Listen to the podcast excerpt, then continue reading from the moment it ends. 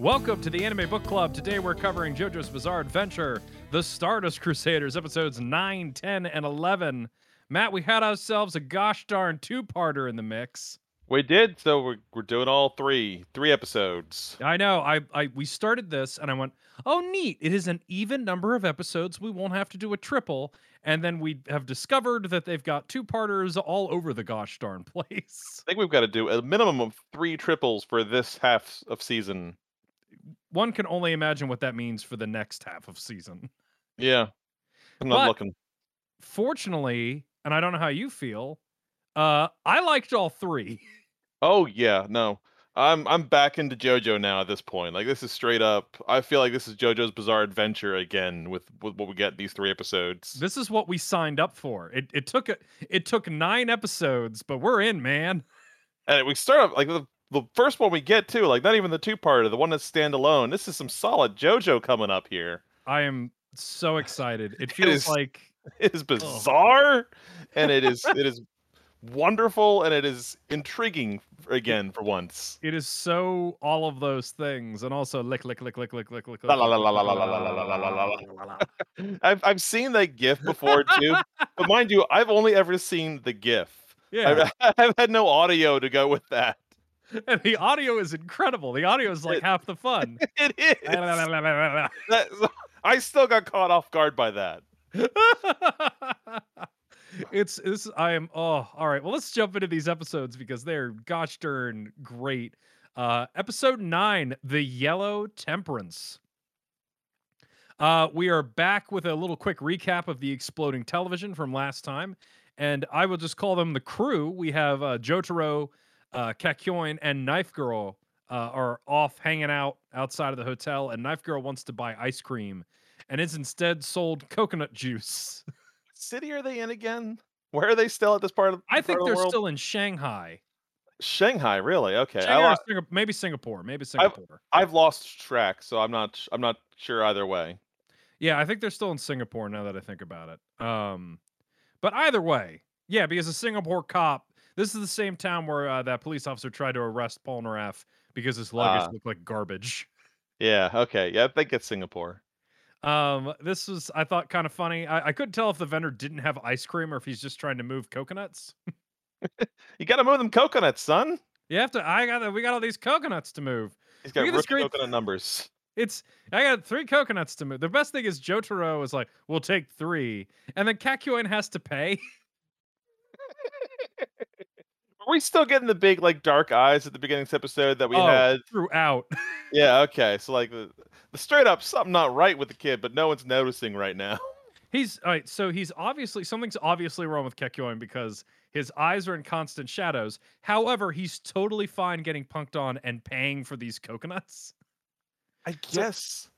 You know, can, I, I I got multiple things that are going to come up later about just this part of the episode in general. Because what I learned in retrospect has asked me a lot of questions. There's a lot about this that doesn't add up. Um, Also, did you notice his earrings are cherries? I never saw that until this episode. it's one of those things where I wonder. Yeah, it's like that had to have changed. This is like a Mandela effect. We're like, were they always cherries? I do not believe they were always cherries. Um, but yeah, Kakyoin looks ominous, and then we are given the big, uh, the big kind of catalyst moment where a pickpocket runs by and steals Kakyoin's wallet.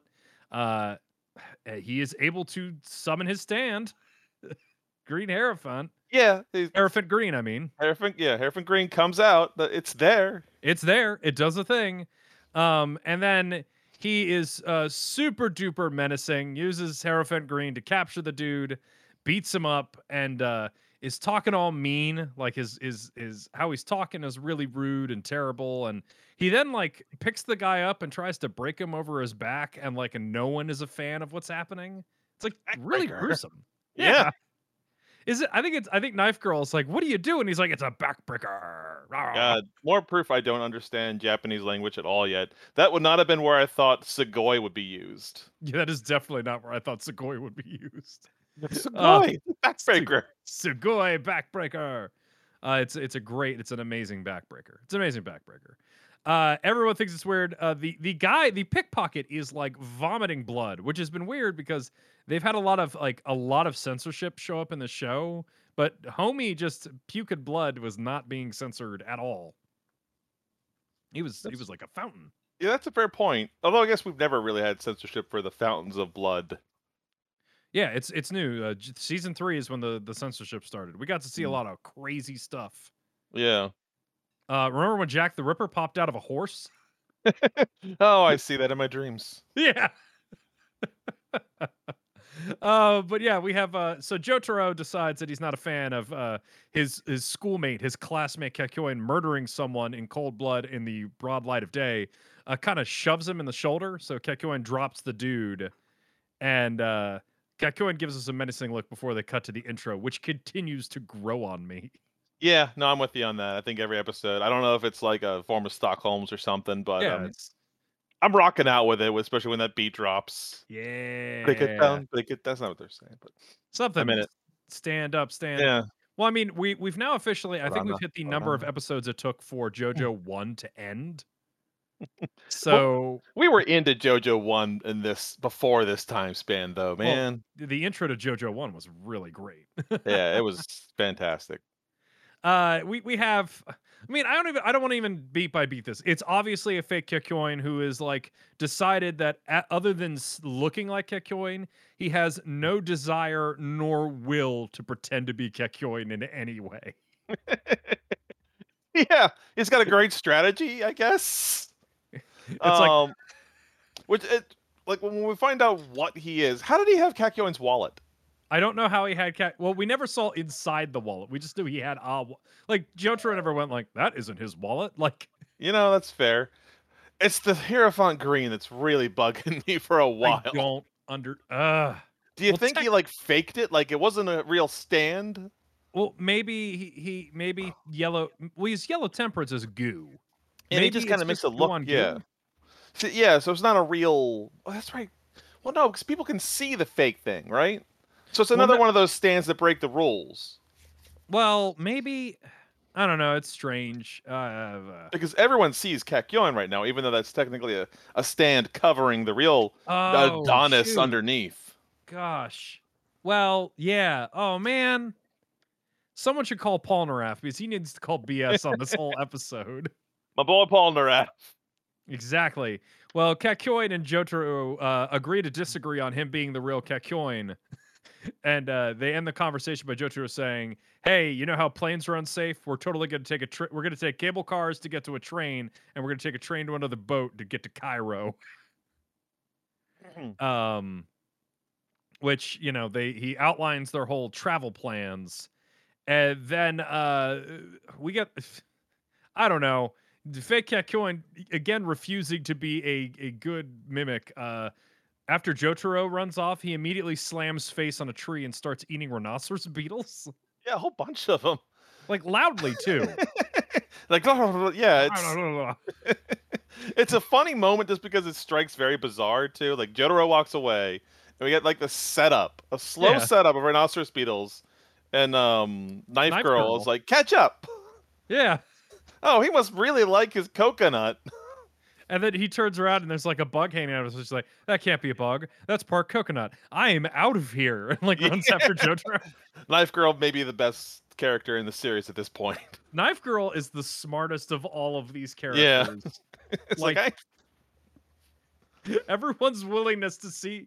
Here's the thing: Knife Girl is not willing to see how things play out. That is her greatest strength. like the natural inclination of every jo- JoJo character is usually just go on. yeah, that's usually how it works. Hold on, we'll see how this plays out. the moment things get weird, Knife Girl books it, and that's great. Uh, we have a really weird scene transition. Like uh, they've jumped to the cable car area. Jotaro now has ice cream. Um, and we get this weird moment where he's like, Kakyoin, fake Kakyoin is like, man, Jotaro, can I have your cherry? Of course you don't want that cherry.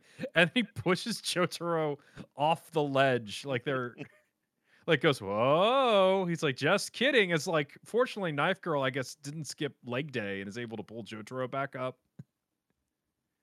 Um, and then we have the scene. There are many scenes you may call the scene, but I will call this the scene. Uh, fake Kakyoin uh, puts that cherry in his mouth, and then just starts going ha- hog wild on that thing. While the subtitles have the word for word lick like a thousand times. You just go. It's incredible. It's it's stunning. It's the dumbest thing ever. it's like there's no reason for it. To, like nothing precedes it. No. He's just like, no, I gotta really, really lick this cherry in front of JoJo. It's well, I guess I've already tried oh. to murder him while saying whoops. like, does he easing the tension? Yeah. He's like, oh, you know me, wacky Kakyoin, always licking cherries and accidentally murdering my friends.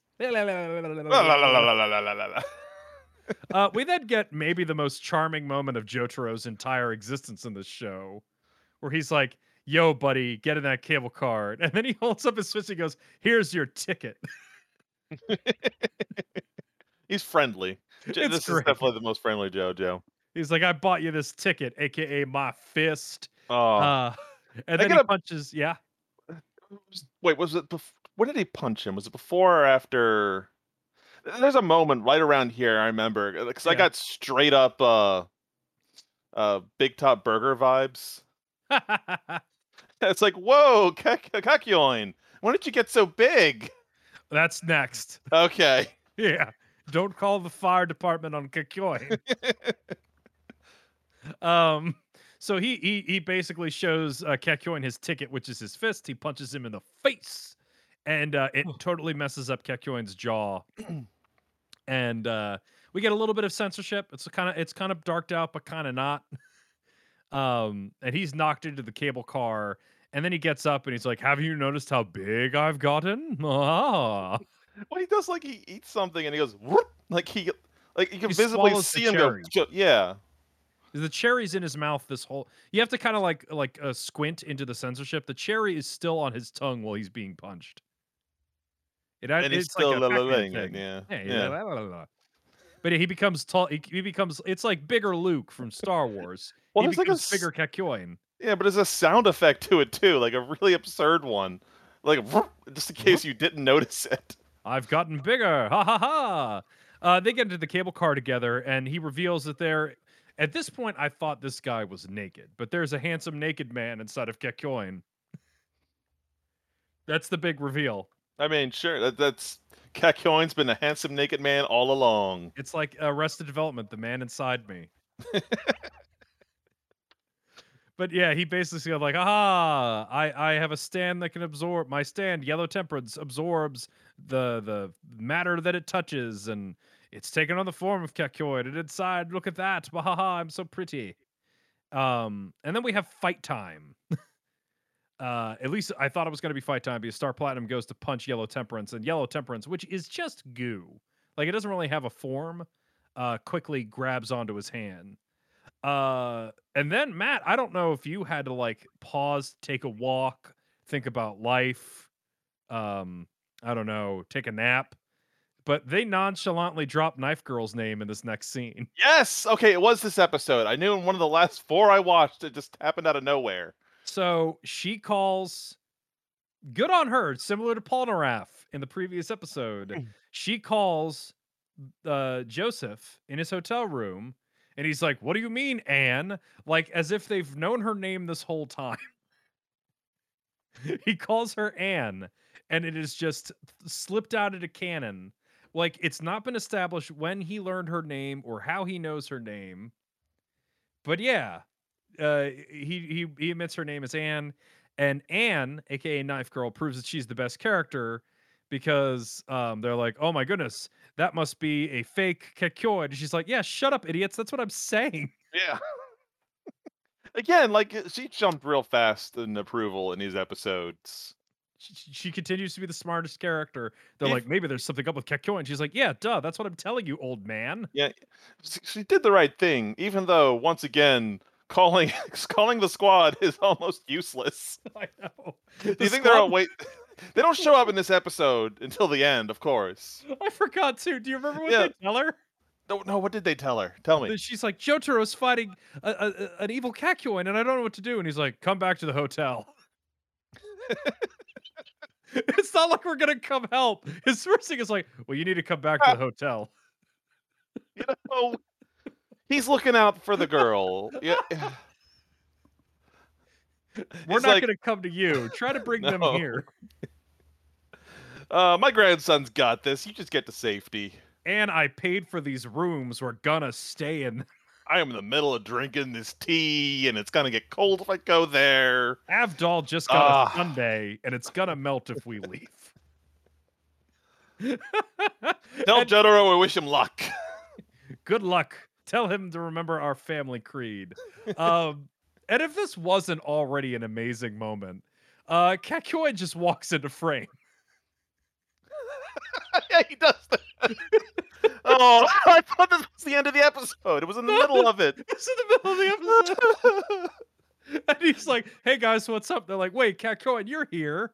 Well, what's the Kakyoin doing over there?" And then we get the His amazing. excuse is the best, though. He's like, "I lost track of Jotaro, so I was sunbathing." And Avdol's like, "In your school uniform?" He's like, "Yeah, I'm a student. I'm a student." And no one questions. Like, they'll just leave it there too. It's like no reason in following that thread. Oh my god! The every time Kakyoin says he's a, st- that's my favorite running gag in this show. is Kakyoin using "I'm a student" as this answer to everything. You know, at this point, he's almost weirder than his clone. yeah. like, like that guy, that Yellow Temperance was smart enough to pick the the low key um, weirdest member of the squad. And that's took a that's a hard thing to do. Hard one to pick out. It's like because the funny thing is, if he had picked literally anybody else, like Paul Polnareff would have beaten up the pickpocket, Joseph would have picked up the would have beaten up the pickpocket, Avdol might have beat up the pickpocket. He picked the weird one who's maybe not so violent. But yeah, uh, I wrote in my notes that Jotaro is a bad friend because he got separated and immediately left Kakyoin and found a doppelganger. I, I mean, is that making him a good friend? Because he immediately found Kakyoin again. I guess so, but I I wonder what conversation they had where oh we got separated, so I sunbathed by the pool. Like it's like hey we'll meet down the lobby in five, and Jotaro left immediately, Mm-hmm. or maybe he saw Kakyoin outside. I don't know. I just I'm gonna best boy Kakyoin. Freaking walking in, and yeah, I, I just love the idea that overhearing this conversation on the other side of the phone, Anne is continually yelling to them about how they need help and how like they're very stupid and Anne is the best. Um, Jotaro, by the way, uh, is being he's got like uh, some of yellow temperance on his hand, and he's not quite sure what he's going to do about this. So he jumps out of the cable car.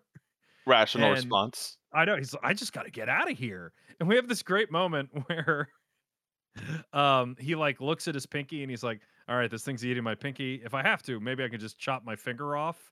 And it pans over, and Yellow Temperance is still in the cable car. That's like, like you know, it's like um cabling away. I don't even know what the verb is because it's it's a cable car, so it's not like flying away, but it's like moving away down the cable line.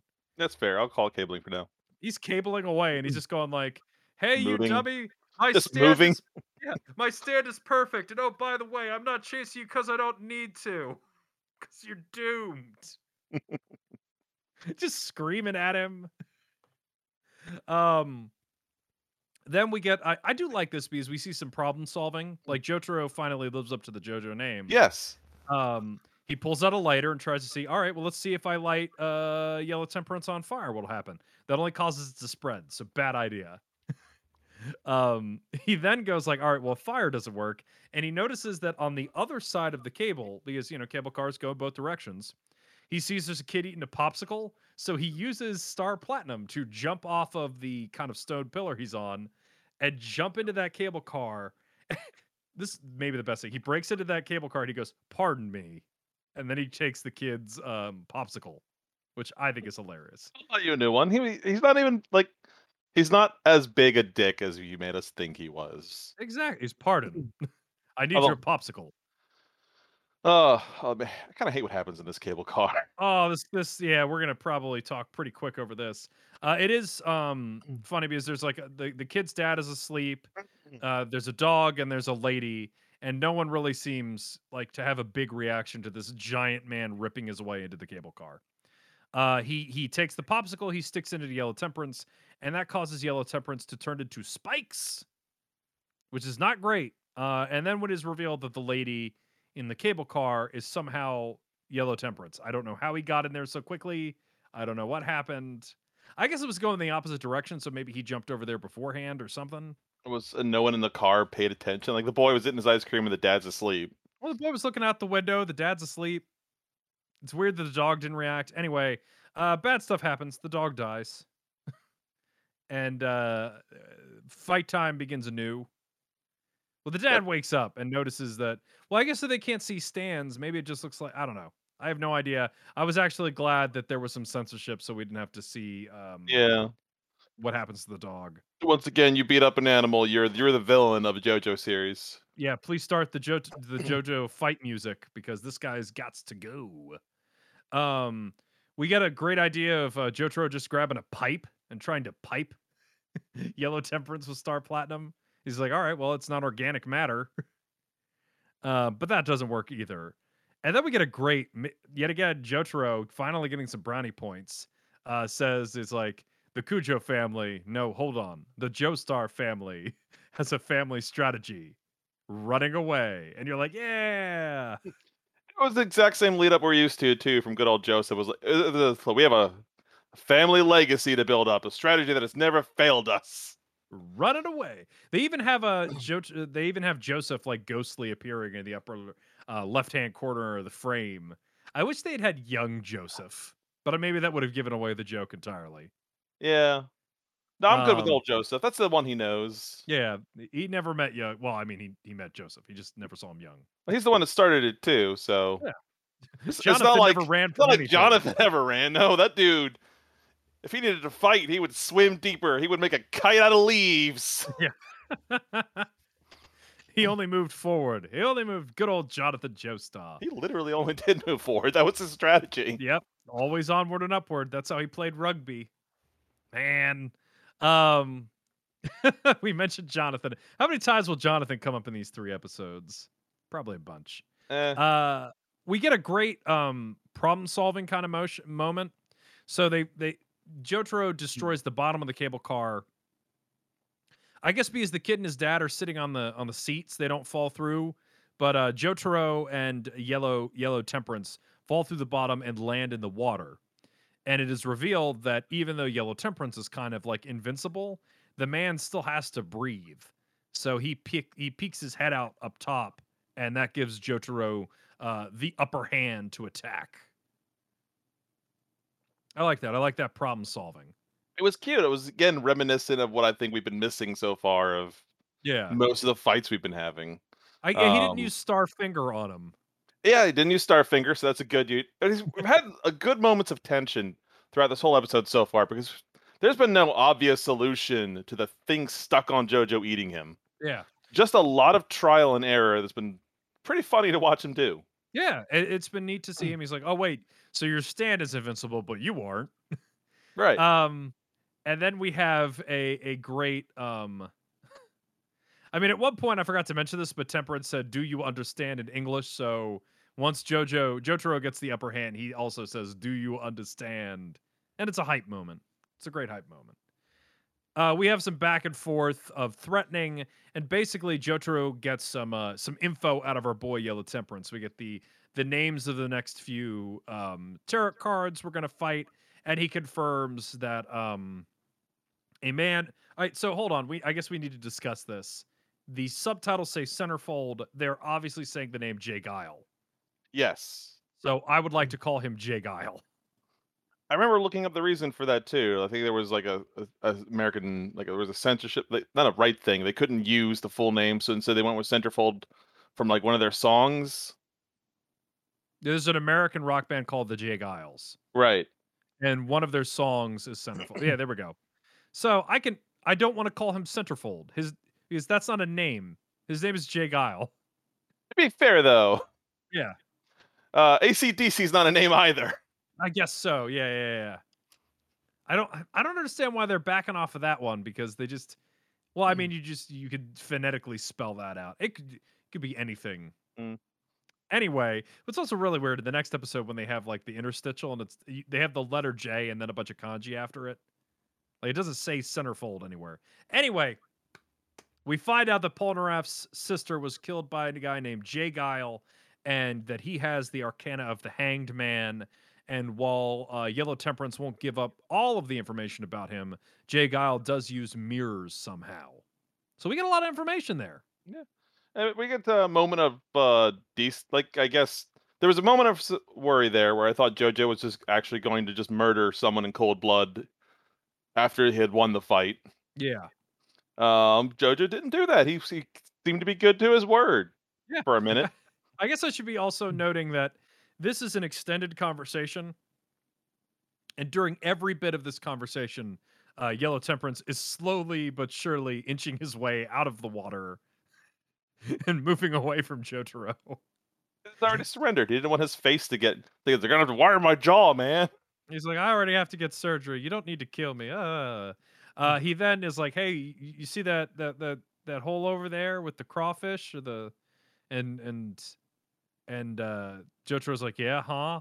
And then Yellow Temperance like jumps out of it, and he's like, Ha ha ha ha ha! I'm putting Yellow Temperance through a manhole to attack you.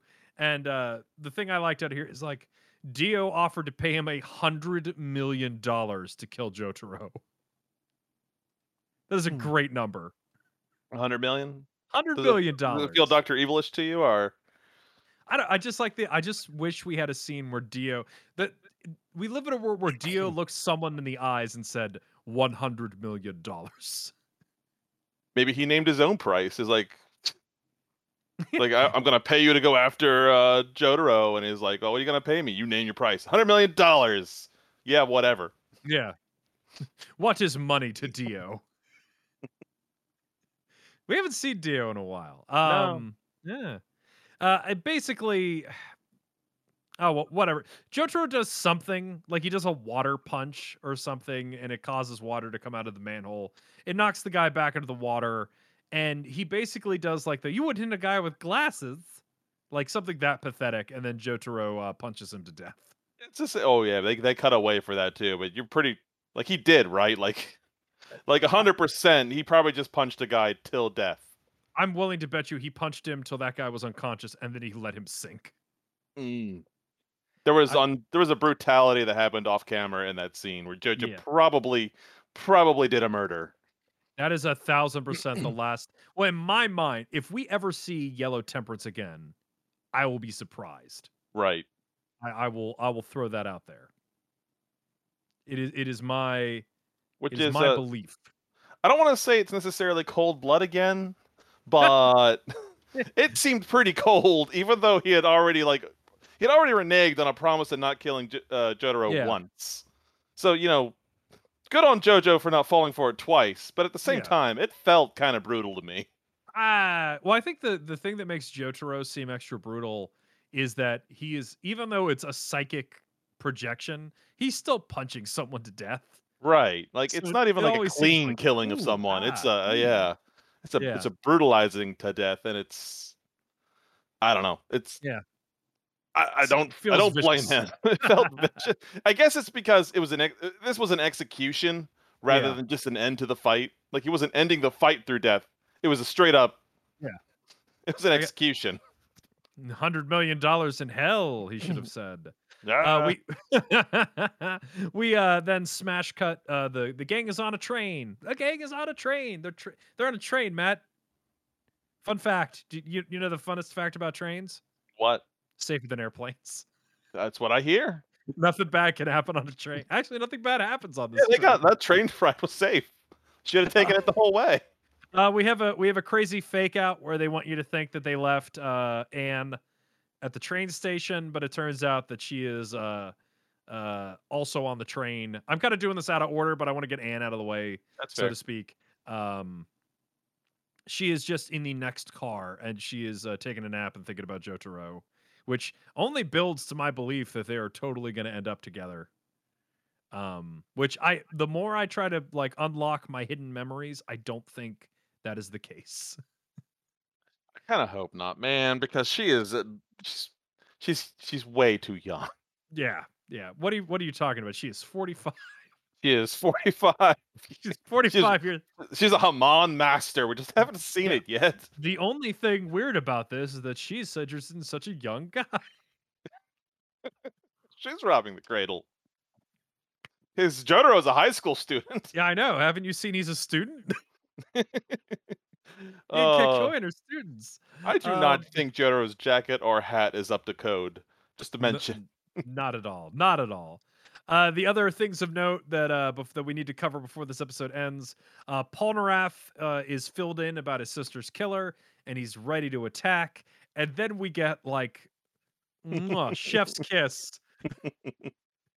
like, how much did he know? This whole episode is nonsense. Uh, the real Kakyoin uh, notices that Jojo or Jotaro has some cherries, and he's like, "Ooh, can I have a cherry? They're my favorite." And he's like, "Yeah, go for it, buddy." And he gets a cherry, and then he goes, blah, blah, blah, blah, blah. he does the lick thing too. He does it all over. So here's a real question: Was uh, was our golden temperance guy?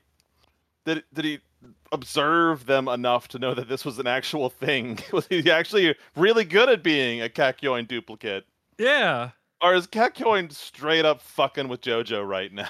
Did he? But how would he know about the tongue thing? Assuming, presumably, they all have been told the story by now about what happened, Yeah, he did a weird tongue thing, and then maybe Kakyoin's Anne- like, "Ooh." and would not have left that detail out. Anne would not. Yeah, she's like, and then he did that did this weird tongue thing, and when So you're saying- yeah, go on. Kakyoin was like, "How did he know? How did he know?" Yeah, Kakyoin's wondering how he found out his secret. God. Uh, and JoJo's re- like his uh, reaction on his face is perfect too. He's like, Yeah. ah, Ah, does the he doesn't know how to feel about that. it He does a yada yada. Yeah, yada yada. Yeah. Yeah, Good old. Oh God, what a great episode from top to bottom. yeah. This That- was that this was- was this felt like the return to good. This is JoJo Bizarre Adventure returning to form for me here. There- was a the fight wasn't just the fight. First of all, wasn't boring. It was tense. It was interesting. Um, it wasn't just a straight up. He's gonna win. He win. He win. He, he won. He won through uh he won through intellect and trying different things, and it worked out for him. And then there was a brutalization, but still, it was cool. It was JoJo kind of. I'm kind of starting to like Jotaro a bit more because of this episode, which I think speaks pretty highly of the episode, considering how much I really didn't care about him until now. Yeah, I, I'm ex- same boat. I was. I've not been a big fan of Kek, of this. Like, well, I mean, we've both been kind of down on it, and this is the the first time it feels it feels like JoJo. Hundred percent. Big fan. Big fan. Kakyoin is the best. Um, could have used more Polnareff. Every, every episode needs more Polnareff. Paul Naraf's the best. He's a ladies' man. He's the you know what he likes he, he's, he likes legs and he won't hide that fact. He won't keep the camera, but he won't. Ah man, Polnareff's the best. So you ready to jump into our two-parter? Yeah, let's go to India. Alrighty. Oh man, this one begins weird. Now I'm beginning to remember this. Oh shoot, yeah. I actually Oh, have a note in this where it's like, how do we even talk about this? Maybe we should move along real quick. Uh, boy, okay, so All I can say is like I, I don't know about you, but I did googling. wait a minute. Is Anne in these two episodes? No, she Wait, is not she- at all in these two episodes. I think she was hiding on that train, and they don't know that she's still with them. Okay, yeah. Okay. I just now realized that Anne wasn't. Yeah. No, well, if you remember, their dialogue was is that Anne probably did meet her father. They didn't think she was on the train, Yeah. so I think she's following them in secret, and she's not in these in this two parter at all. She'll she must reappear at some point. I point. thought for like half a second there's a girl in the second episode of these two. I thought was her, but no, it wasn't. Wasn't her. Actually, it might have been a boy. I don't remember. There's a kid, a kid at the end of the second episode. what? But what a child! I mean, Threw me what for a forty-five. year-old. Yeah. Um. But yeah, so what we're dancing around episode ten, the Emperor and the Hanged Man, part one.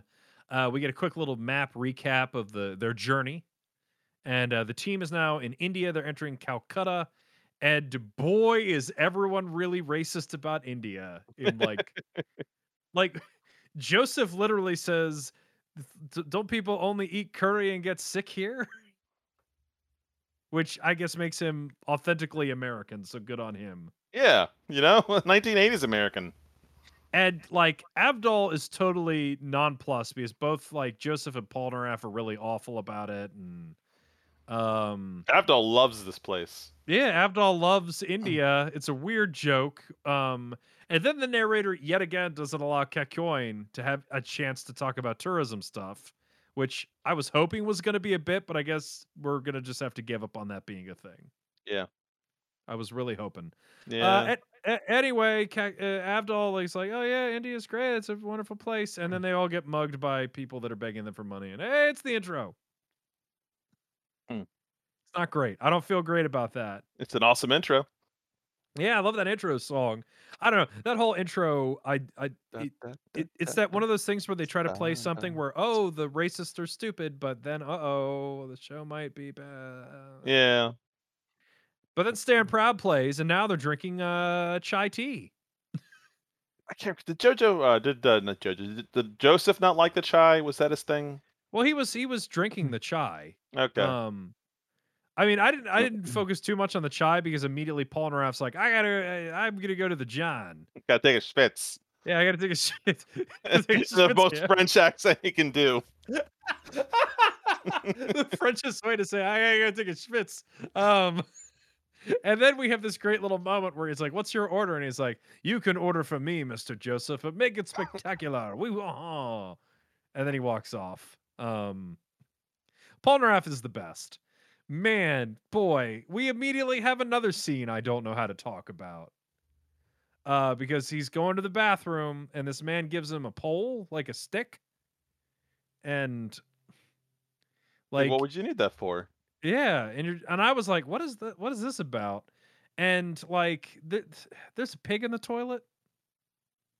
There's a pig in the yeah, toilet, man. there's a pig in the toilet. The the uh, the kind man who pointed him to the toilet explains that his their pig toilet's yeah, messed up. like- it's far too like- close, so the pig sticks its head through, and he explains other gross things that really didn't need to come out. yeah, this this whole thing is awful and terrible. However, we do get a great shot of menacing, like the, just a Yeah. zoom in on the toilet and the word menacing on it. Which you know what? That's great. That's wonderful. Man, that Uh, means that yeah. Polnareff did this entire next fight just full. Like, know that the entire fight that's about to happen is him needing to take a shit. Yeah, he this whole that's the the subplot of this entire episode. that's why he's so cranky in the next in the next scene. Explains everything. It explains everything. Um well maybe I I think he actually did. I think he actually went for it because he's washing his hands when this next thing happens. No, he said he was going to wait till they get home, I thought. Oh, okay. He's going to wait till they get to the hotel or something. Well anyway, he's washing his hands Yeah. and he sees this creepy monster in the window behind him in the mirror. And I just got to say I like the look of the hanged man. I think it's a really cool looking. Oh, yeah. The, uh, God, I thought it was only like a silhouette in that. Was it a full shot? You can see a pretty good look at him. Oh, God. Yeah, you can. Yeah, he's he's Yeah. very creepy. He's almost reminiscent of uh, part two. Mm, yeah. Well, he looks like a mummy assassin. But he's also got like robot parts. It's hard to describe. Robot mummy assassin. Why do stands have robot parts? How does that? I don't. Mm, Okay. I don't. Well, maybe I don't. Well, it's it's it's it's a representation of the person. Maybe. I maybe mean, killing were. is such a killing is such a function of J. Geil's personality. Mm. Think about it, man. Maybe we're all machines. Oh yeah, yeah, oh yeah, yeah. It makes you think. Makes you Makes think. you think. Yeah, Makes it doesn't. think. Actually, what'll make you think is how I wrote these notes because sometimes I switch to um I switch to instead of writing my notes, I now do talk and type. So Oh. some of sometimes they get a little stream of consciousnessy. Weird. What did you do? So one of- for this scene, um Polnareff sees the monster, and then he turns around and he's like, "Oh, "It's not there." And he looks back in the mirror, and it's there. And he turns back around, and I wrote in my notes like, "I can't believe Polnareff forgot about the conversation that was on the train. This is obviously the mirror. This is the mirror J. Geil." And then Polnareff keeps looking back and forth three more times, and he goes like, "Oh my goodness, this is the mirror stand user that Jotaro told me about." Uh, he made you shut up. Yeah, I had to actually wrote in my I wrote I said out loud in my notes. Oh, never mind. I guess he was paying attention. Oh. And then he decides to go off and commit a Caesar. Exactly. uh, he decides to summon Silver Chariot, and he um he breaks the mirror, and then he uh he breaks the mirror and he runs out of the bathroom and he's like, "Ah, gotta find two guy with two right hands. Gotta find the guy. Gotta find the guy." Like he looks around, he checks everybody in the restaurant, goes out in the street, and he's like, "Ah, I'm so ready to fight, fight my my sister's killer." Uh, we then have had. All right, so I'm gonna be curious about how you feel about this exchange between Avdol and uh, Polnareff. I Um, Didn't think it was. I feel like they take for granted whenever he gives a prediction because it didn't Oh, sound like a prediction. yeah, It sounded like, dude, this is dumb. It was like, I'm not gonna listen to your voodoo.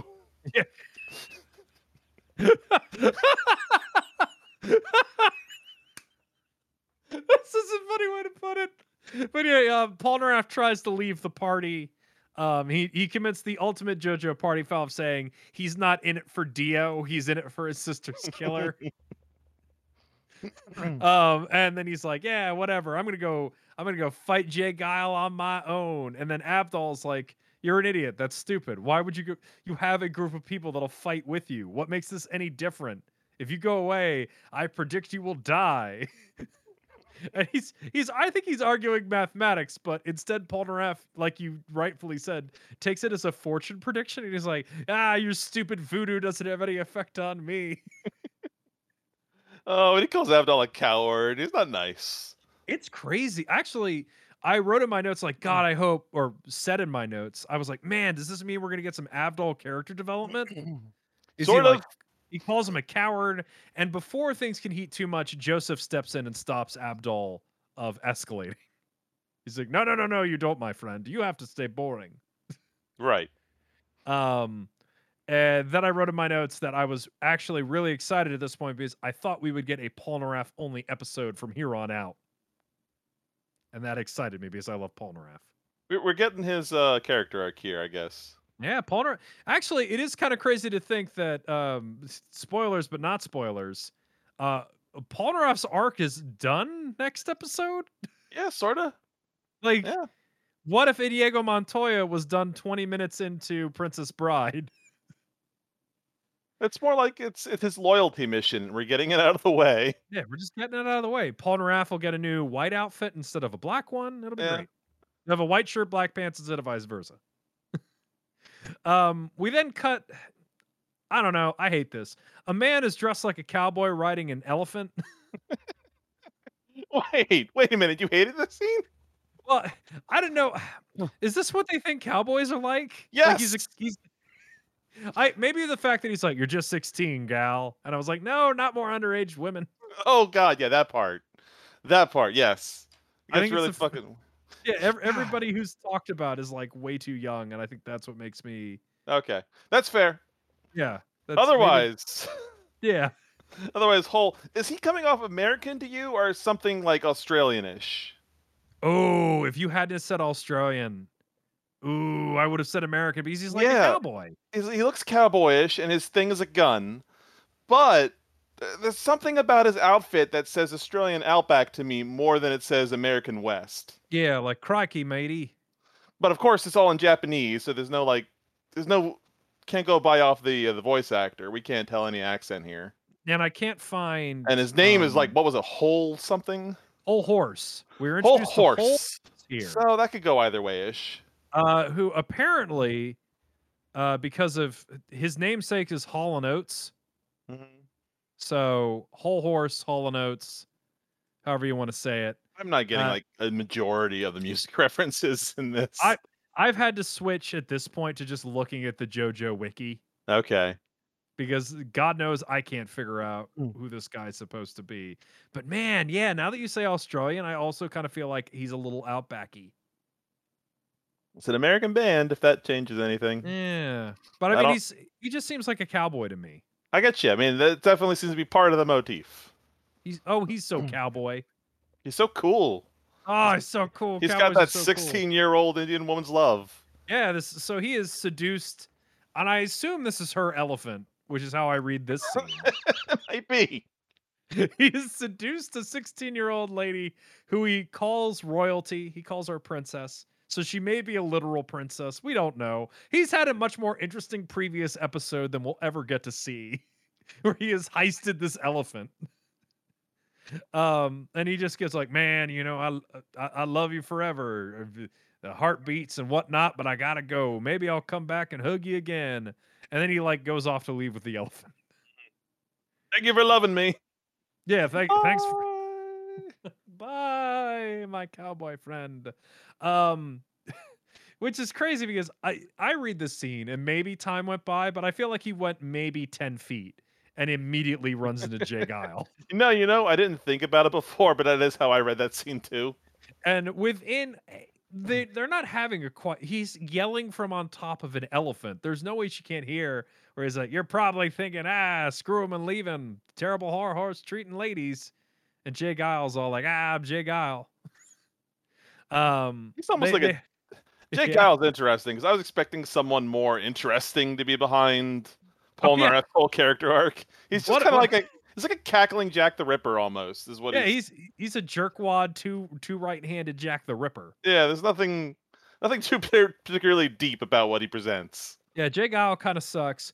Uh, we do get an awesome little thing where a snake shows up just so that uh, Hol Horse and J. Geil can show off their stands. Mm-hmm. Um, J. Geil uh, or Hol Horse uh, has the uh, the Arcana Emperor, and his stand is just a gun. it just summons a Uh, gun.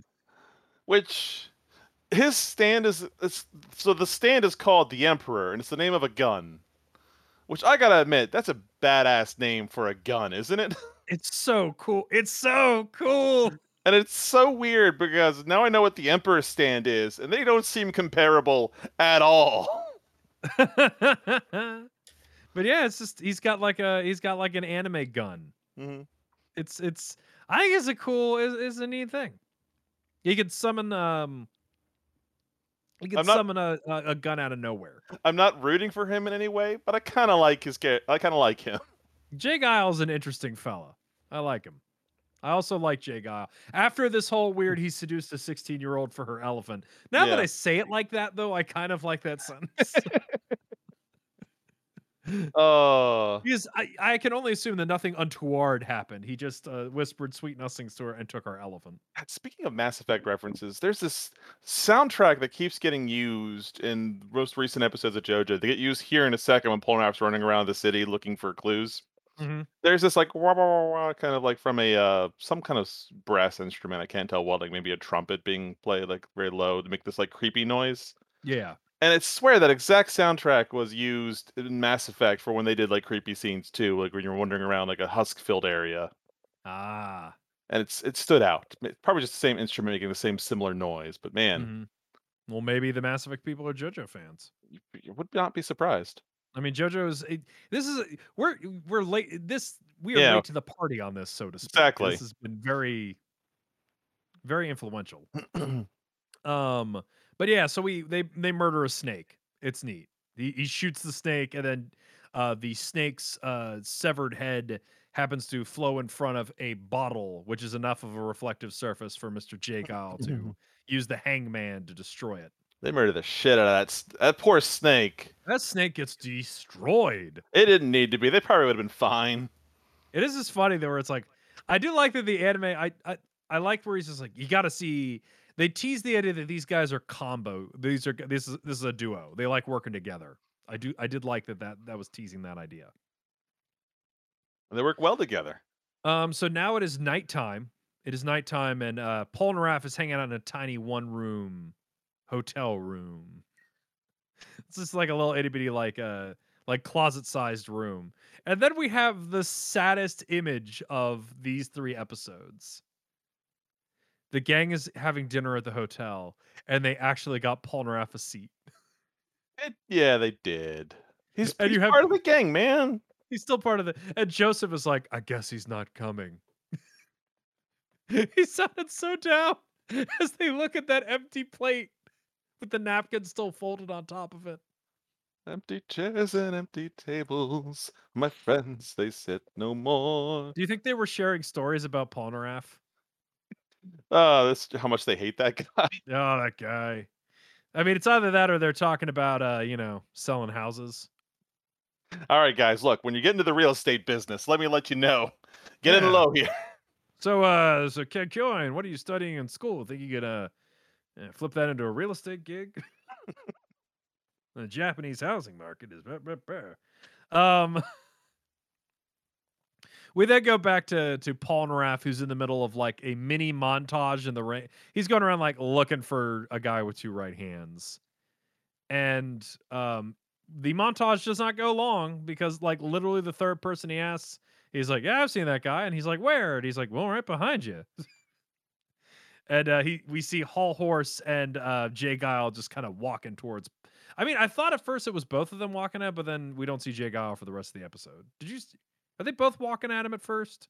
Um, Like I'm yes, trying to remember. a- yeah, absolute first. Both of them are there. When he when he turns around to look, J. Geil's not there any longer. Like so he like whoop, whoop, whoop. yeah, he like disappeared. Like it's one of those things where something would have crossed the camera and he disappeared in the meantime. yeah, like he Which he he Kirk rolled out of the shot. he must have because that's not part of his stand. No. and He's still not not part of his stand makes him invisible or teleport or anything. no, he just had to get he, he hustle. He had to hustle to get Yeah. out of there. I know in JoJo and the guy with two right hands, it's probably real creepy looking, like Oh, yeah. like Voldo from uh Yeah. From Soul Calibur. from Soul Calibur ish, like weird backbreaking maneuver. Yeah. Oh God. Um, we then have a great introduction of boy, two wonderful characters meet each Hol Horse meets Polnareff. Right, right. And it's a it's a, they chat for a little bit more, and then Hol Horse tries to do the like the gun is mightier than the sword, and he's like, Why do you keep saying? He's like, My stand is a gun. I have a gun. and then Polnareff's like, You mean a pea shooter? And they both like weirdly laugh at each other in the middle of the street for a while. They're villain buddies, antagonist buddies. It's great. They they have like a laugh scene that's akin to Final Fantasy X, like Tidus and Yuna laughing with each other. kind of. Ah ha ha! In the middle of Calcutta, making a scene. Uh, and it is fight time, Matt. It's fight time. A short one at that. It is a short one because this, this is a two-parter. Oh, Uh, Silver- oh man, this happens in this episode. yeah, Oh man. yeah. Yeah, it does. So we'll get to All what right. has you all excited. Uh, Silver Chariot immediately is summoned and uh, loses its armor because uh, Hol Horse has fired a bullet at uh, our board Polnareff here. So he activates Silver Chariot in speed mode and it goes to slice the bullet, but ah ha ha! He can do a delayed wanted. Uh, the bullet is also part of his stand, so he's able to cause the bullet to sway and move midair. And it looks like Polnareff is totally screw- screwed. But Avdol is there. Oh my goodness. Yes. He he tackles Polnareff and then just won't let let shit go. No. He's like, "This is why you shouldn't have. This is why you shouldn't fight alone." Blah blah blah blah blah blah blah blah blah. I, I do like that quick moment where we get to remember that his um about Hol Horse when he pulled out a gun and he's like, you can't just deflect it, dude. This isn't a this isn't just a my my stand is more than just a stupid gun. It's a stand gun, dude. Stand gun. Of course, there's a trick, you dummy. Um, and it's also kind of neat because I forgot to mention when he fired the bullet, he had like a cigarette in his mouth, and the cigarette went up in the air. And while uh, while the, our boys are arguing with each other about how much they love each other, uh, Hol Horse catches the cigarette in his mouth again. Mhm. Um, So badass. neat little thing. The bullet that was fired and that missed is still in the air and loops around for another ha- another shot at them. Um, Avdol is like, "It's my turn," and summons Magician's Red. Um, and it looks like he is going to like fire melt the bullet. And then we get random shots of like, oh, Kakyoin shows up. He's like, oh, hey guys, and they they let you know that Joseph and uh, Jotaro are also looking. Like little thing where it's like, oh, it could have been anybody, I guess. Maybe Avdol was just lucky enough to find them 1st Mhm. But the the key thing here is that as Avdol is going to use Magician's Red uh, to burn the bullet, unfortunately he is standing in front of a puddle, and in the reflection of the puddle, we see the Hanged Man who stabs Avdol in the back, and then the bullet nails him in the head, and we watch him fall bloody and in slow motion, and Kakyoin is just kind of staring. Um, unable shock. to help. Yeah. It's it's just shocking. I was actually really shocked to watch that happen. It, it, Um, it was a nice dramatic, like um, bullet time ish thing happening to everything was slowed down. Very, very dramatic. yeah, it's it's it's rough, man. It's and it's uh, it's the drama you give when you want it to make it real instead of oh he just kind of got hurt in the middle of a fight. It's oh no he's dead. yeah, because Kakyoin grabs him, and at first I was a little like Kakyoin's like, "Oh, it's just a wound. He'll be fine." And I'm like, "Oh, this is BS show." Oh and then he starts God. shaking him, and he's like, "Oh, he's not getting up. Yeah, He's not getting up." Like- and then Polnareff, yeah, yeah, no, no, you, you first. you know Kakyoin gave it to us. Kakyoin was the audience for a second. Like no he's not dead. He can't die right here. This, This isn't how it happens. sense. It doesn't add up. um, and then we get the whole thing where Polnareff pretends not to care and turns away, but then his tears give him away, and he starts crying and crying, and then he turns and uh, he yells, and then the episode ends. And holy crap, what a great episode of JoJo! Yeah. Some good character building coming up, like all around through this episode. Weird start. I have no idea why they made this start so weird, but I guess JoJo's Bizarre Adventure Yeah, man, oof. bizarre. Apparently, this time, I, this kind of toilets are still in use. like The real- in India. Yeah, but obviously, the, the the thing about it being so close is really weird, especially for a fine dining restaurant. It's not. You'd think they wouldn't have messed that up. Yeah, that's weird. I googled uh today. I learned. Yeah, Oh, you did you do the same Google search I did? Probably. Um yes, weird start. We get some good character development as we go into the loyalty mission for Yeah. uh for Polnareff here. So he runs off on his own and well we get we'll get the explanation later that he just um Yeah. he didn't care about his own life. He didn't mind dying for this cause. He just didn't He's- think through what that meant. Yeah, and uh it's man, big moment right there. And then we get introduced to a Hol Horse, who stole an elephant, and uh J. Geil, who's just a menacing monster man. And doesn't have Giles' hairstyle. Yeah, OJ Guile. Polnareff has Giles' hairstyle. Uh, Gu- Guile already. Ha- that's why they have to fight. Mm. Polnareff as Jay Guile has the Guile hairstyle. This is uh, the more we say this, the more that sentence is breaking my brain. Jake Guile hairstyle. Um, but yeah, let's jump right into episode eleven because these are this is basically you press pause, then you start the next one because it's the Yeah. same thing. Episode eleven, The Emperor and the Hanged Man, Part Two. Uh, we open with Hol Horse mocking the death of Avdol like a jerk. And uh Kakyoin kind of just plays the guilt card on Polnareff for like no reason. Like, I guess he is holding the dead body of Avdol. He's like, "This is why Avdol told you not to fight alone, man. This, Yeah, no. ah, this is all your fault." I feel like Kakyoin's in the right there. He's, he's it is Polnareff's fault. I know, but in my mind, he's like, he's telling him like, "You can't fight two v one." It's like he he doesn't volunteer to help him. It's like he's just like, ah, but he does have like, all right, let's escape in that truck. Like he points at a random truck which they don't have the keys for. he's like, truck, truck, truck. Well, what you, what you don't know is because they like to play fast and loose with uh, stand powers here. Is that uh, Emerald um, Hierophant Green. Hierophant Green can totally hotwire a car. Oh It's like man, this- that's his other power. You know how they like to reveal new new uh, stand powers? They're like, this is something else my stand can do. Like all of a sudden out of nowhere. You can wriggle into the keyway and turn. Exactly. It, it can fit in there and get it to work. Yeah. Remember how he wrote he writhed into the ship? Yeah.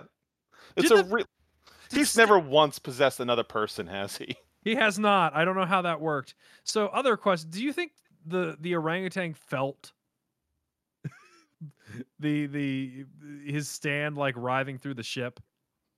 I don't. I wouldn't think so because it would be so small. No, that's a good point. Yeah, with Like- perspective. Wait, let's not think about the worst episode. Okay. Let's yeah. think about trucks.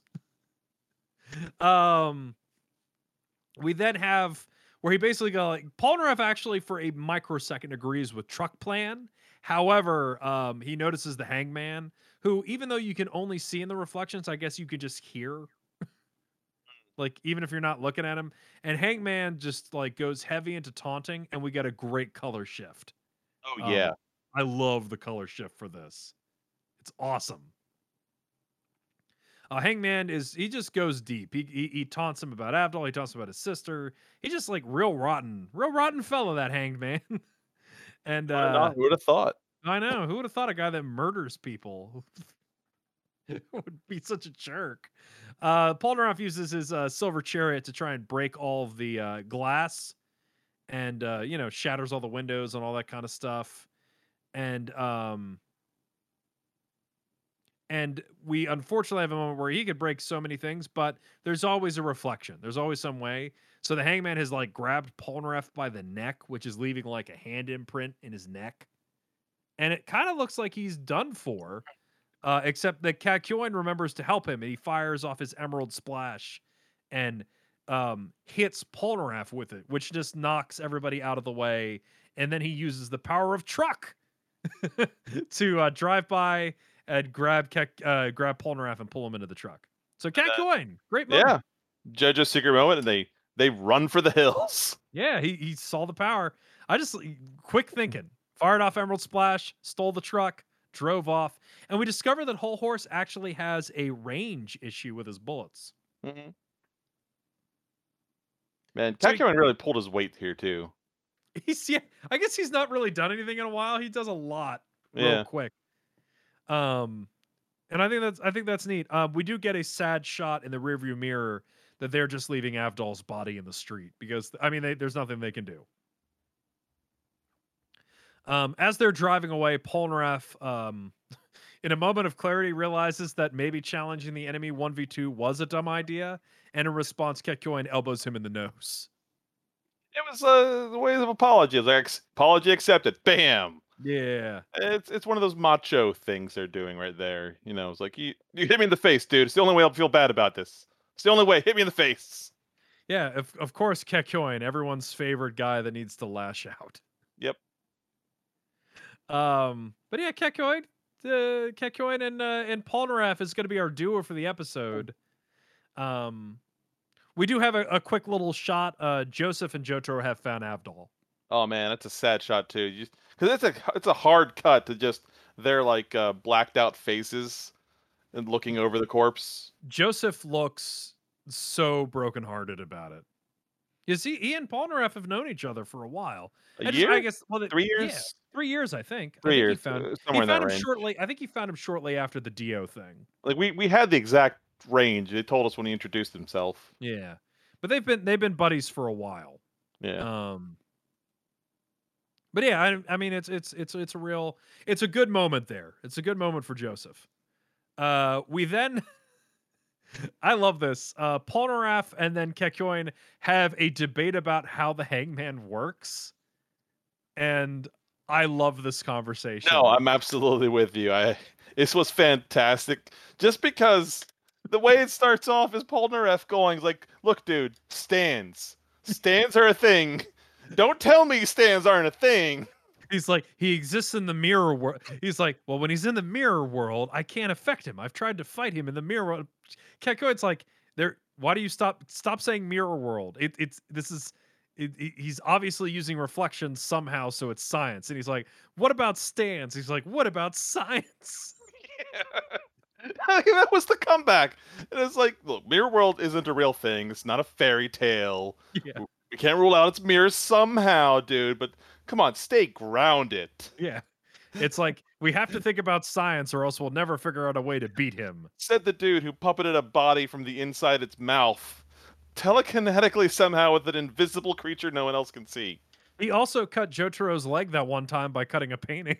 Oh my god, yes! How has that never come up again? I'm so bothered by that. How does it work? Do you How does it just- work? Do you think he had Emerald Green do it and no one else just like it was really fast? It was pro- he probably shot off like an emerald, like a single e- emerald, Yeah. emerald, or maybe he extended a limb. Maybe maybe uh Hierophant Green had a knife, extended a limb real quick. I feel like I feel like Araki probably had no explanation and we're doing his work right now. I I have to imagine that people are. I gotta I, I will read into this, but I do think it is absolutely ridiculous. But yeah, this conversation where it's like, look, dude, we live in a world of magic, and it's like, no, dude, we live in a world of stands. Yeah, It's like we live in a world of stretched science. Everything has to have at least one Wikipedia article beneath it. You can't just jump immediately to witchcraft, Polnareff. It's great. It's it's it's a wonderful conversation. It is a it is something that dances so close to the tip of being meta, but isn't. It's wonderful. hmm Uh, we then uh, this wonderful conversation, however, is um, stopped. Is the Hangman has showed up? Uh, even though the Polnareff like yanked out the rear view mirror, the Hanged Man has shown up uh, in the reflection of the steering wheel. Uh, they both kind of freak out, which causes the the truck to crash. And at first, uh, it was flipped over, so I thought they were trapped. But uh, when the Hangman tries to slice them again, they're able to run away and and basically jump behind a rock. And uh, the I guess the the how are they going to fight this guy uh, puzzle of this fight is how do we avoid reflective surfaces and deal with this stand, which I think is a pretty neat rule set to have to work around. I do like when they jumped out of the truck and they like, the hiding behind the rock and like breaking everything reflective on their way feels like this. It's earned, but it's like this almost um luddite paranoia. All of a sudden, it's like, oh, technology is bad. Kill all cell phones. quick break everything that reminds you of this thing. Um and yeah and, and behind the rock they're like quick uh get rid of everything that's reflective like your your suit buttons anything. Um but in what i could only call like a jojo twist like this so fits how this series works.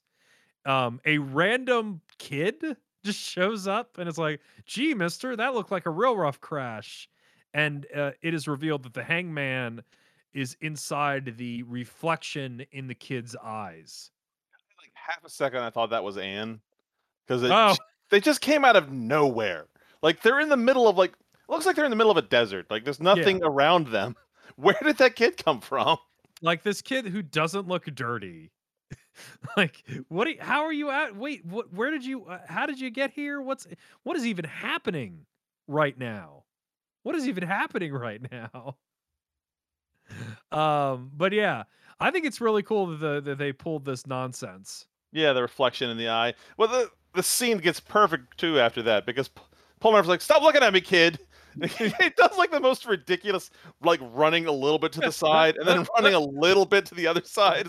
He's like, "Stop looking at me! Stop looking at me!" The kid's like, "But you look hurt, sir. This looks like a real rough thing." Like this kid will not break eye contact, and it is hilarious.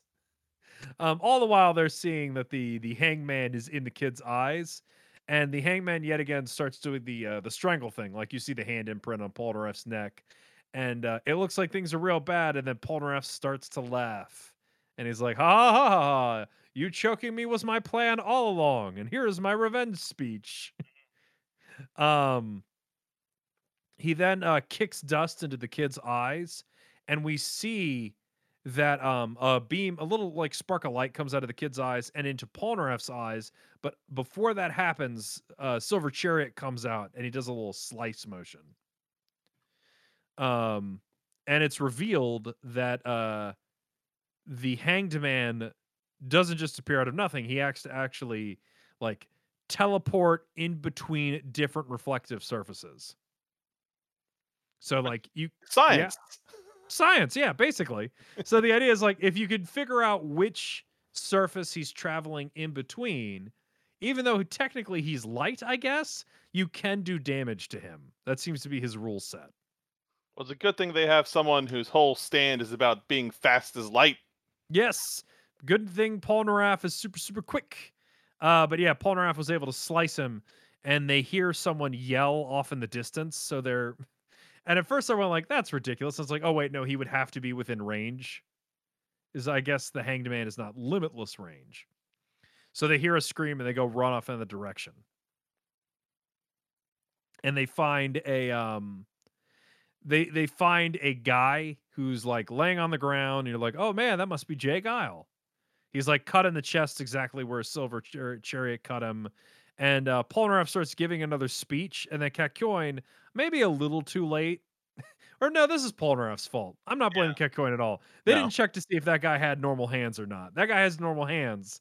So before Kakyoin's like, wait a minute, this guy's got a left hand, uh, we see a knife just dig itself into Polnareff's back. And we see that J. Geil is actually super ugly. He's he's real gross. Oh god, yeah. Uh, It's he's just a gross like that's his whole thing is being this gross like hee hee kind of cackling weird weird thing. He looks like a potato. Yeah, that's a good sign. It looks like someone abused the Mr. Potato Head. But the thing is, in the flashback, well, I guess people can lose hair. Maybe it's been a rough couple of years. I don't know how long ago it was that he murdered. Um, that he murdered uh, Polnareff's sister. No I could idea. be wrong, but like, yeah, he had, he had he had hair in the flashbacks. God, I don't I don't remember them at all, so I'm, I'm not going to call your bluff on that. But yeah, he had hair. So that's to me that seems kind of strange. Um, but yeah, I guess, but maybe he lost the hair, or maybe he was wearing a wig. Maybe he didn't like the hair. Maybe he didn't like the hair. Maybe he didn't like the hair. Anyway, he's an ugly, he's an ugly son of a gun. And he's like, ah, that was that was just some random dude I cut. You guys are stupid. Like, I don't understand this because he is making fun of them and well, I mean, he's right to do so because neither does anything to fight him, even though he's well within attacking. Th- Okay, yes, exactly. It's like they found him. Like that's all they needed to do. Like he is one emerald splash or a stabbing away from being done with, but they let him give a whole taunt speech. And he uses his uh, you know what? They say that some stands can develop new powers. Uh, he uses the power of stereotypes and terribleness, and uh, he uses the power of beggars. Is he he he points at Polnareff and uh and uh and Kakyoin and yells out loud like, "Oh man, these guys are gonna give money to anybody." Uh, and then a whole bunch of people run over and surround Polnareff and Kakyoin, asking for money. And this is actually kind of neat because uh, he is traveling within the eye reflections of all the people that surround him. So we have this kind of moment where like J. Geil's yelling at them from outside of the mosh pit. And we see like Kakyoin and and Polnareff getting cut over and over and over again as he's like zipping around. I thought it looked neat. No, As- yeah, as- it was a cool as setup. weird as the scene is, it's a really neat setup. Yet again, this guy yelled about money. I don't understand why none of them are asking J. Geil for money or checking in on this guy that yelled. He pointed to them and said they've got loaded with money, didn't he? Like Yeah. he, he specifically said they're the ones loaded, not me. Yeah, but wouldn't they? I don't know. You think you think they would ask him to? Whatever. I'm thinking too much in it. Anyway, uh, steals Polnareff's bit about revenge speeches after getting cut a bunch, and he's like, ha ha ha! And they start playing the JoJo music, and he pulls out a gold coin. You And turnabout music. Yeah, the turnabout music, man. Hold And it. he goes, yeah, yeah. And he, oh yeah, objection. And yeah. He pulls out a gold coin, and everyone starts uh, staring at a gold coin. And immediately, J. Geil, who I guess should have maybe tried to pull back his stand or whatever, but uh, they they know the idea of if you could tell where everyone's looking, you can attack his stand. So he takes the gold coin and yells like, "Whoever can catch this coin, it's yours!" And he throws it up in the air so everybody looks up, and they uh, they they uh, kick dust into the man that J. Geil's stand is currently in, and because his only option is to go to the coin, uh, Silver Chariot is easily able to slice him in the face. I thought this was him cutting his head in half, but no, it was just a wound, and uh, You know, a able to- wound of uh, down most of his body somehow. Yeah. So he t- he takes a big old Cutarino and uh he then books it. He starts running for it. So Kakyoin and Polnareff jump over the the dudes that are looking for the coins. Uh, unfortunately, J. Geil, I guess, can't climb a fence. Like he runs into a fence. And um Polnareff gives another speech and uh just brutally murders J. Geil. Like stabs him through the tongue and flings him up in the air. And I guess it's kind of like I don't know why I didn't dig this or so, but Kakyoin's like, haha, he died upside down. He really is the hanged man, and then they leave. it's another cold execution. Um, I don't uh, for some reason, like I'm uh, like I'm on the side of like, yeah, kill these people. These guys Yeah. are all trouble. But I guess maybe it's Kakyoin just like doing an unneeded like he's basically like slam bamming a dead guy, and it's like he doesn't need that. I don't I don't know why he needs to taunt him. yeah, no, I get you. He he went he went a little bit beyond just getting his like murder revenge. I wonder if I'm feeling too soon on this. Is that what my problem is? he needed to give it a day to come back to desecrate the corpse. Too soon. Like talk about it at lunch. I mean, it's uh, you know, let let uh, let Polnareff bask in this moment for a second. Um, but yeah, we had the moment like where uh Geil, J. Geil, not Centerfold, is um it's where we get revealed like he's one of those absolutely pathetic villains. Not no, no, Oh, nothing, yeah. honor, nothing cool or honorable about him. He's just disgusting. Beg for his life, absolutely cries like a child right before he dies, despite everything he's done. and I guess I'm not really leaning too much into like he he's all talk because like his taunting, like I just said he taunts him, but it's like a lot of bad stuff. I was like, when you when you die, you can see your sister again and Avdol. And by the way, eh, I had a, I had a ton of fun killing your sister. She, Yeah. she had the best kind of dying. Ah, like he sucks. So he's like not a great guy and. Yeah, I don't know. It was just weird. I don't know. Maybe I just didn't like the. It's a good line though. I don't know why I didn't like it, but he's like, "Ah, you're the real hanged man now." It's growing on me the more you keep repeating it. Look at him, the real hanged man. Um, but yeah, so we have that. Uh, we then get I I know this is great. This is ten thousand degrees of awesome. Because uh, we then cut scenes and hey, Hol Horse is back, and the whole premise of this scene is that Hol Horse does not realize that J. Geil is dead. like he's trying to pick a fight with Polnareff and Kakyoin, who are obviously okay. So I don't know why he doesn't assume that his buddy's dead. Yeah. I guess he can't fathom that he would have lost. And Yeah, I guess in his mind, Hangman seemed unbeatable. yeah. So he's like shooting. He's shooting bottles and shooting windows. Like he's not shooting them. He's trying to create reflections at weird angles, um, so that Hangman J. Geil can stab them. But nothing happens. Like literally nothing happens. And they turn around and go like, "Yeah, you can ask him. He's over there, dead." And Hol Horse just runs. Yep. which is awesome. Because he's a he's a partner guy. He needed distractions for his stupid gun to kill anyone. And he's like, "Yep, better to be number two than number one." Like he even in his thought process, like, "Yeah, I'm I'm I'm happy to partner with people. I don't like fighting alone." Unfortunately, he runs into the JoJos and they punch him in the face. and it looks like uh, Polnareff is going to murder Hol Horse, but that girl, who I guess has been just waiting for the right time, uh, jumps on him. And at first, I thought, "Oh my god, it's Avdol," but no, it's just the girl. She jumps on him and holds him down and uh Hol Horse gets on a random horse and rides away. Didn't have to Um, seduce anyone for that. I guess there's there is a good comic moment where he's like, "Get him," and then Jotaro's like, "He's already away," and like, Her- like Kakyoin who has Hierophant Green, who could stretch almost limitly, didn't try to stop him. Star Platinum, which is the fastest thing on the planet, didn't try to stop him. And uh, Purple Hermit's Viney, maybe he could grab him with the vines. But yeah, none of them try to stop him. They let him get away. They're like, ah, Well- that tricky, tricky, tricky Hol Horse. We just gotta let him go. I don't think we know that Purple Hermit can grab things yet, do we? Well, I mean, it's viney. I'm just assuming it can. Um, this this episode made me think a lot about the Dreamcast JoJo fighting game. Uh, okay.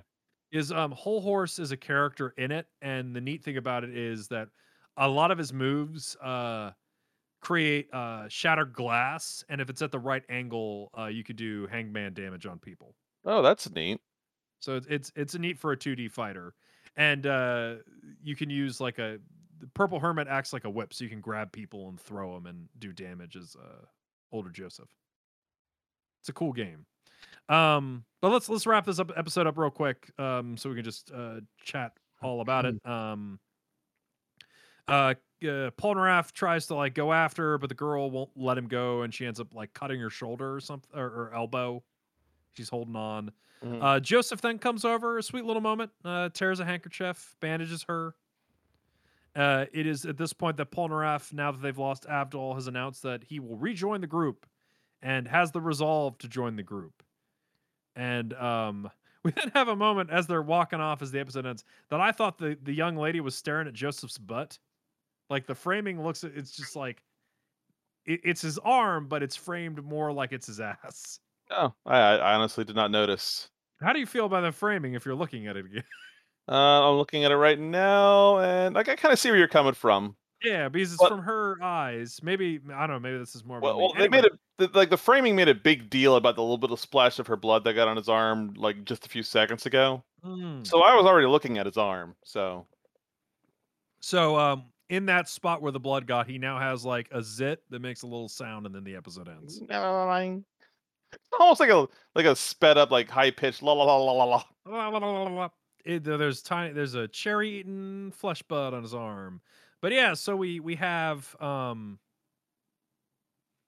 We now have uh finished three episodes. We have I I liked all three of these, man. It's it's it's hard to, to just kind of go over this. I think it's cool. Yeah, they were solid. Like i i like them all, and I like them all more than I think any previous episode individually right now.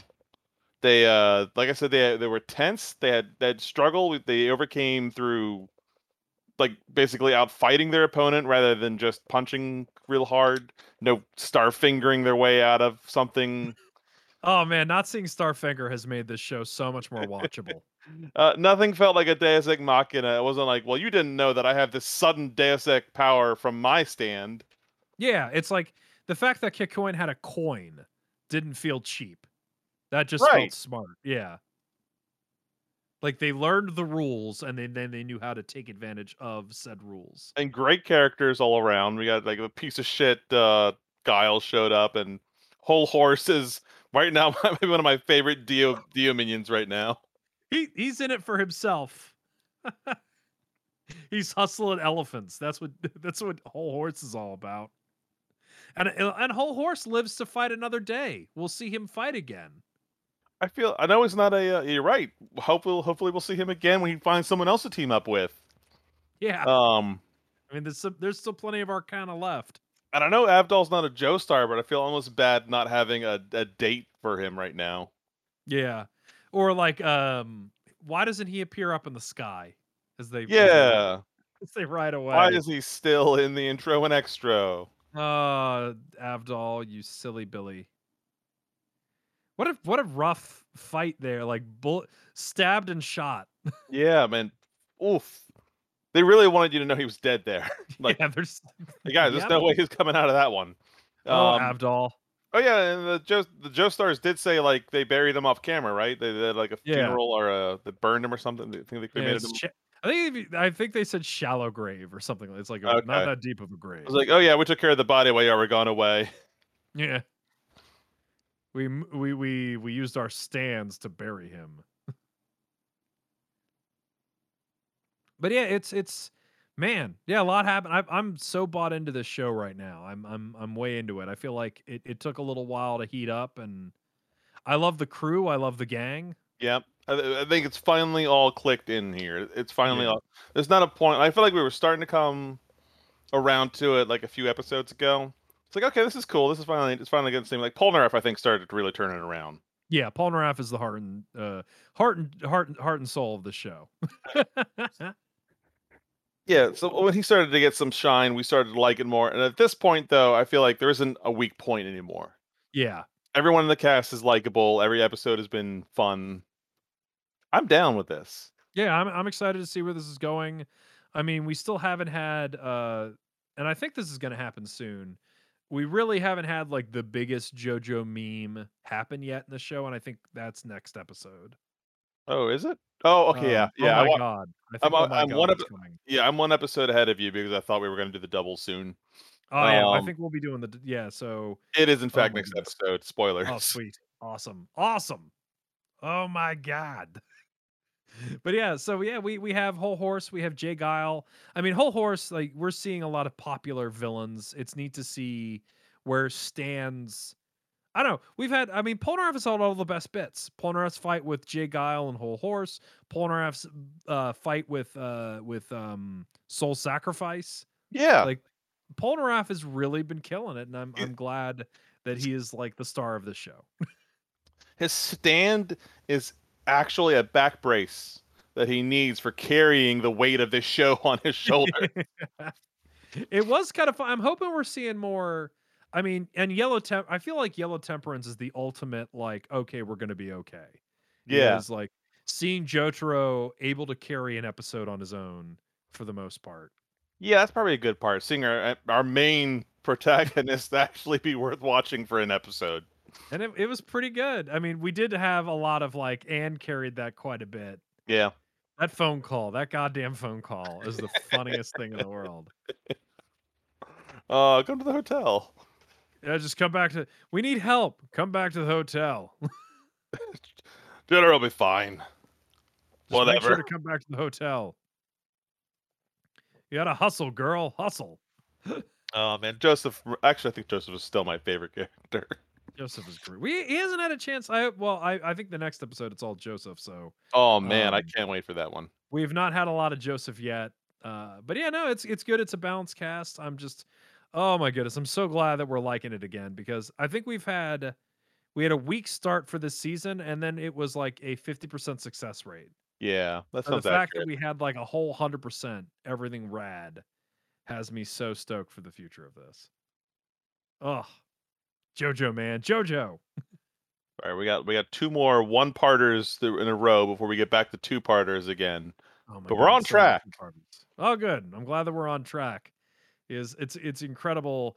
I'm excited because uh, this two parter was great. So I'm I'm looking forward to getting some more two parters. I think this just means there's there's a lot more. Um, there's going to be a lot more crazy stuff coming down the way. Well, that's been an interesting shift too, because uh, like in the previous parts, it felt like um in part one and part two with the Josephs, all the fights were like multi-episode long things, unless they were like jokes, almost like um Jack the Ripper again. I think was like half an episode almost.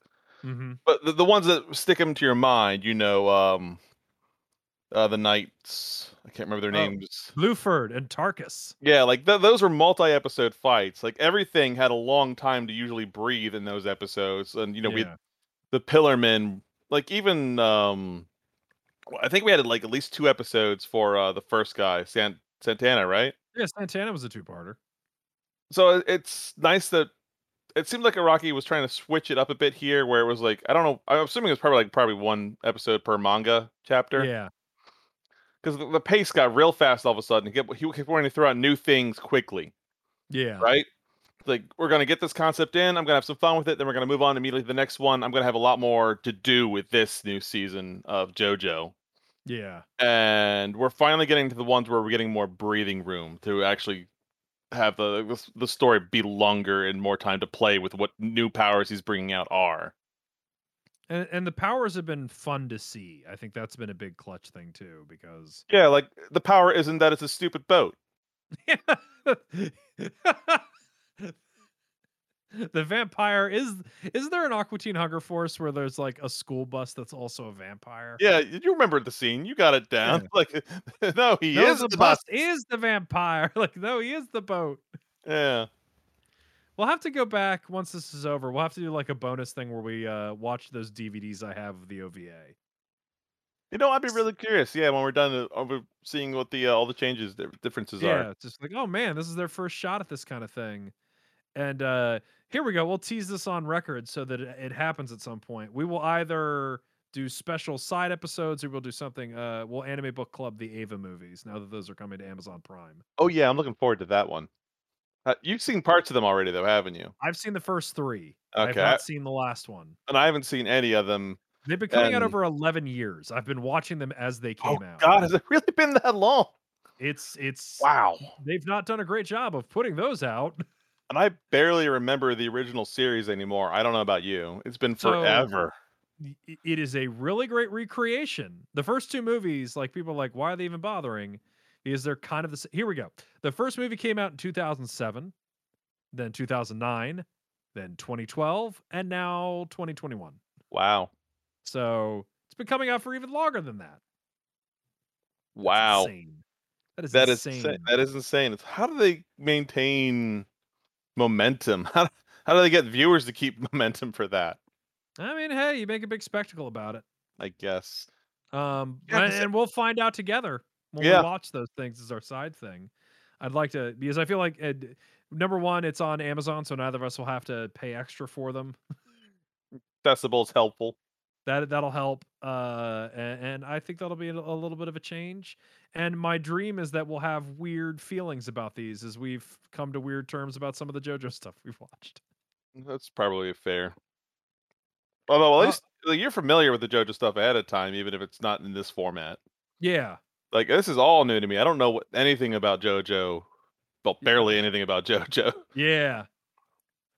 So this will be this will be an interesting little change for you. I'm, I'm excited for. I'm excited for us to continue. I, I'm I'm looking forward to us getting more and more JoJo under our belts. Mhm. Um, I know it's neat. I I, I am uh, I'm so excited this is picking up. Uh, I'm gonna put one quick thing into the chat. If I remember how to do that in Discord, now that we've switched to Discord, uh, I found a picture of and e- uh, here we go. It's even called Young J. Geil, but here's J. Geil with hair. Ah. Okay, no, you're right. He had hair. He had a He lot of hair. poorly. Why is he naked in that picture? I don't know. Why is Polnareff thinking Why is about a naked That young? is- that's a very weird. yeah, that's a weird juxtaposition going on here, especially without any kind of uh, context. Yep, I don't know what I'm looking at here, Pat. That's the only. That is the first picture of J. Geil in the JoJo wiki. So Man, they really backtracked on it. Maybe maybe it wasn't J. Geil who died. Maybe there's Yeah, two. Like he, it's actually the two left-handed man he needed. there we go. There we go. okay, well let's. I we this is a good this is a good long episode of the show. We've covered three. We're going to cover two next week. We've teased some of the future. Uh, we are continuing to chew our way through the third season of JoJo's Bizarre Adventure, which is is quickly moving into the positive. Uh, do you have any final thoughts before book out? Um, no more additions. God, I'm so glad to be loving JoJo again like this. It feels so good. It feels so good. Like I'm not I'm not to the point where I can remember like the the manly shoulder to shoulder chuckling of season 1 that was so ups- weird and lovable. yeah. Uh, I still think fondly of Zeppeli. We're, like, we're not quite there, but season 3 is definitely its own thing. I Yeah. appreciate that and I'm starting to get to the point where I'm appreciating it. I'm, I'm at Yeah. it. I'm, I'm I'm appreciating it for its own accord instead of how it makes me think about JoJo. Right. I, I think we only brought up Jonathan once. Yeah, he only came up once, and I even joked. He's like, "Oh, he'll come up more." He didn't come up more. Look at look at that. We didn't have to think about Jonathan at all. But now you have you have me thinking about uh, Zeppeli high kneeing it over the water. Oh, oh, oh. Oh, that, might be the best JoJo moment of all time. God, it's so good. It's so good. All righty. Well, I, I'm I, I I'm I'm ready to call it a night. Are you ready to call it a night? Yeah, let's, let's call it a night. Book out. Book out.